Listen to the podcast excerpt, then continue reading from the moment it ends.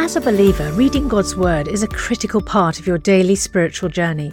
And because it's so important, we've created a unique new resource to help you immerse yourself in biblical truth and open your eyes to all God's Word has for you.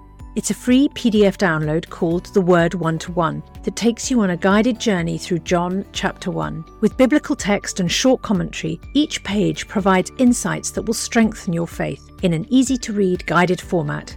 There's truly no other resource like this. Download your free PDF copy today at premierinsight.org/resources. That's premierinsight.org/resources.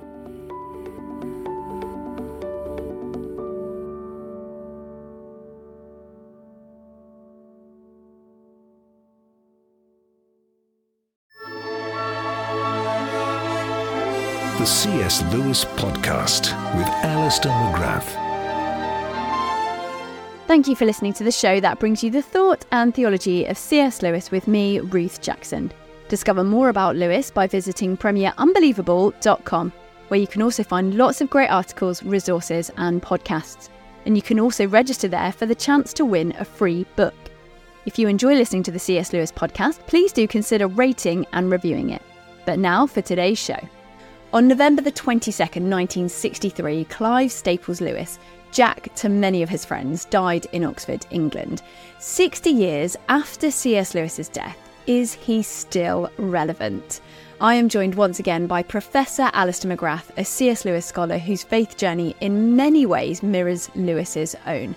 Both men were raised in Northern Ireland, studied at Oxford University and went on to become professors there. They also both came to faith from atheism slightly later in life. Alister has written numerous books on C.S. Lewis, including his seminal biography, C.S. Lewis, A Life. Now, lots of us have moved, in some senses, whether we like it or not, into the digital space. We're recording now remotely. You and I are in different places. And I suppose in many ways, Lewis was quite ahead of his time in the way that he engaged with modern media. Modern media back then, obviously not social media, but, you know, with the radio. Mere Christianity started off as radio broadcasts for the BBC. Do you think his engagement with modern media is part of how he continues to maintain his enduring relevance even 60 years after his death? Yes, I like that question very much because I've often thought about this. Most people will, in effect, deliver lectures to an audience, and that means you can watch their faces and you can kind of way respond to that. Lewis did that at Oxford all the time. He was one of Oxford's best lecturers. But with his original radio broadcast that became Mere Christianity, Lewis couldn't see an audience. He had to write with an audience in mind. And what I think he did was, I think he had people in mind who he thought were in the audience and kind of way wrote with them in mind. But Lewis, I think, had this wonderful ability to transcend the limits of any specific audience. And that's something which I think may have been helped along by using radio as a medium, where Lewis could project himself onto an audience he was not seeing and was able to, in effect, connect up with them. So I think in that sense, there's a real strength here. But one thing Lewis was intensely aware of was the importance of face-to-face interaction. Think of the Inklings, think of his late novel, Till We Have Faces, where the face is almost like a metaphor of personal identity. You need to see somebody's face to be able to relate to them. I think Lewis actually is rather old-fashioned, that a good conversation, a good relationship is based on seeing someone face-to-face.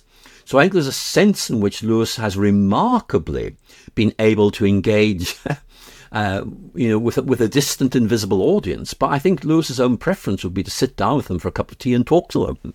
And I suppose kind of linked into his radio broadcasts, Lewis is known for his ability to make quite complicated theological concepts understandable and relatable to the average person.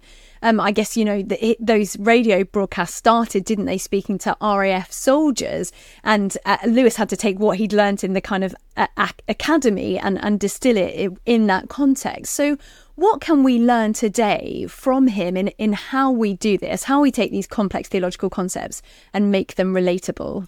Well, I think there are three things I would say. First of all, Lewis really knew Christianity very well. I think that's the first thing. He really knew what Christianity was.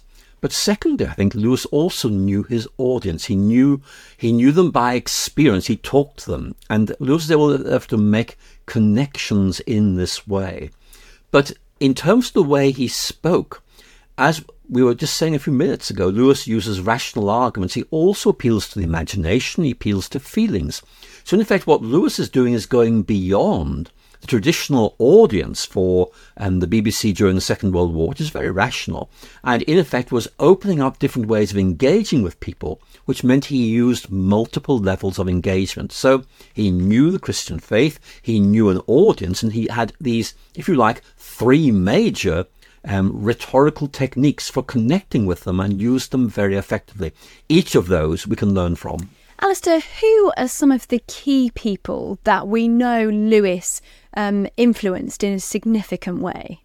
Well, Lewis has influenced a very large number of people. In fact, the more I talk to people about Lewis, the more I add to my list, because they will very often say, look, I really owe this to Lewis.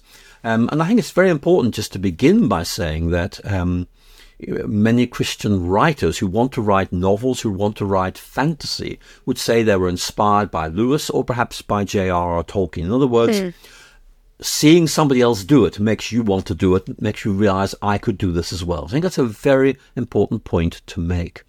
But a second point that I think I want to make here is that actually, if I can put it like this, Lewis is also someone whose story, if you like, encourages people to think, I can do something like this. So it's an inspiration element. Nobody could have predicted this, but it happened. But if we look at Tim Keller, who I think is a very good example of a recent writer, sadly died now, but he was a major preacher and apologist in New York City. And he learned a huge amount from C.S. Lewis. He's very explicit about this. He said, my task is to take Lewis and to present him and use him to an audience which has a kind of attention deficit problem. In other words, people could listen to Lewis for hours. They'll listen to me for about 5 minutes, and I've really got to do in that short time what Lewis was able to do more expansively. But basically what Tim Keller said is, Lewis is great.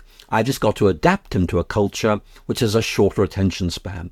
So there are many people who in different ways would look to Lewis and say, this guy is an inspiration, and although we're doing our own thing, this guy helped us to do it.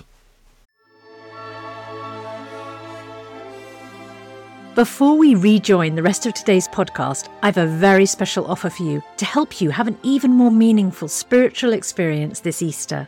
As you know, N.T. Wright is without doubt one of the greatest Christian thinkers and apologists of our time, and some of Tom Wright's answers to questions about Jesus' death, resurrection and return are some of the most poignant and thought-provoking. That's why we've created a brand new downloadable devotional resource that's perfect for the Easter season, featuring these questions and Tom's answers. This 5-day devotional journey titled Jesus' Death, Resurrection and Return is only available to friends like you as our thanks for your gift today. And remember, your support is truly critical to help keep resources and podcasts like Ask N.T. Wright Anything and Unbelievable going strong, because this ministry is completely funded by friends like you. So please give the very best gift you can today, and make sure to download your copy of Jesus' Death, Resurrection and Return devotional at premierinsight.org/C.S. Lewis. That's premierinsight.org/C.S. Lewis. Thank you. And this is an absolutely massive question, but in what ways do you think Lewis has impacted our culture, our society, our thinking? I mean, you could just paint a picture of what is, just give us a snapshot of what is clearly a huge influence that he has had on all of these things. Well, I think one of the things that we're seeing very clearly is the resurgence of interest in telling stories and apologetics. In other words, when someone asks you to explain or defend the Christian faith, instead of giving a rational argument, you tell a story. And actually that works very, very well. It might be your own story. Here's how I discovered Christianity.